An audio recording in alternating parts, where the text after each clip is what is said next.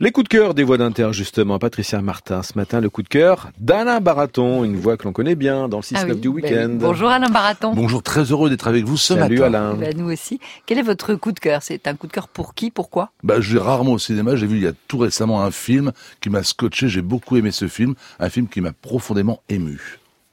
Je suis sur le point de partir en tournée dans le sud profond. Verriez-vous un inconvénient à travailler pour un noir ? Vous, dans le sud, ça va causer des problèmes. Promets-moi que tu m'écriras. C'est promis. Voilà, ce film, c'est... Sur les routes du Sud, on l'appelle également Green Book. Ouais. Et ça m'a profondément... Green Book, c'est un film magistral qui m'a profondément ému. Je raconte en deux mots l'histoire, elle est très simple. C'est un type, appelons-le ainsi, il s'appelle Viggo Mortensen, ça c'est son véritable nom, qui est une sorte de petite frappe qui travaille pour le compte de la mafia. Et puis face à lui, il y a un homme, Mahershala Ali, qui lui est un pianiste surdoué qui est noir.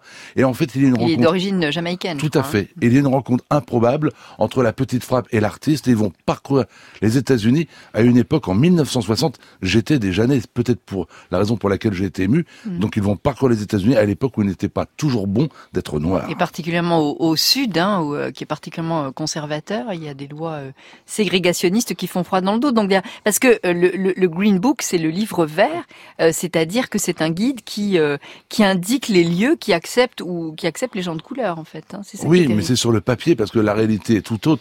Il y a une scène qui m'a profondément terrifié parce que je sais qu'elle est vraie. Il vient dans un lieu de très grande qualité pour jouer pour un récital. Il est accueilli à bras ouverts sous un tonnerre d'applaudissements, mais il ne pourra pas dîner dans le restaurant là même où il va se donner en spectacle. C'est surréaliste, c'est fou, et cela montre comment les mentalités autrefois et peut-être même encore aujourd'hui sont, comme quoi il faut toujours lutter contre le racisme, contre toutes ces bêtises, en un mot contre la différence, parce que ce film ne traite pas seulement de la relation entre les hommes et les noirs. Il y a aussi un passage sur l'homophobie où cet acteur américain est arrêté parce qu'il a été surpris avec un blanc dans une position, inconfortable. Là encore, il y a le comportement de ceux qui se croient supérieurs face aux gens qui vivent pleinement leur sexualité. Non, c'est un film bouleversant. Alors je sais que certains ont dit c'est un peu mielleux, c'est non. Il y en a qui ont trouvé ça maniqué, ça a été peu. Alors que par ailleurs, il a reçu 3 Oscars, dont celui du meilleur film. En France, il a été très bien reçu. C'est pas un film qui joue sur l'émotion visuelle. On n'a pas dit que c'était de Peter Farrelly. C'est pas un film qui joue sur la panique. C'est pas. Non, on vise le cœur, on vise l'âme, on vise les sentiments. Et c'est un film. L'interprétation est particulièrement juste. À aucun moment, les acteurs qui interprètent leur rôle ne surinterprètent. Parmi les critiques, il y avait celle-là. C'est un film d'un blanc qui regarde les noirs. C'était une des critiques de ce film. Oui. Une vision un peu manichéenne, effectivement.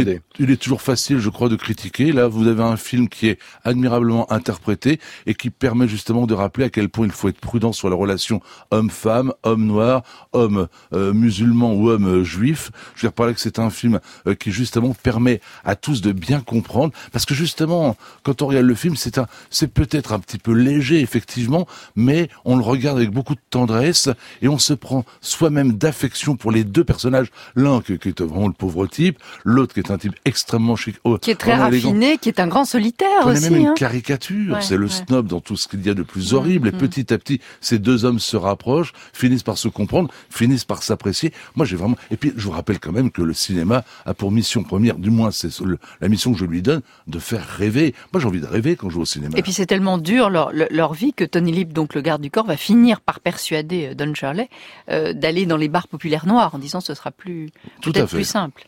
Il faut du courage pour changer le cœur des gens. Vous êtes d'accord avec ça ? Il faut du courage pour changer le cœur des gens. Il faut du cran. C'est incontestable. Alors, puisque vous, le spécialiste des plantes, est-ce que les plantes sont racistes ?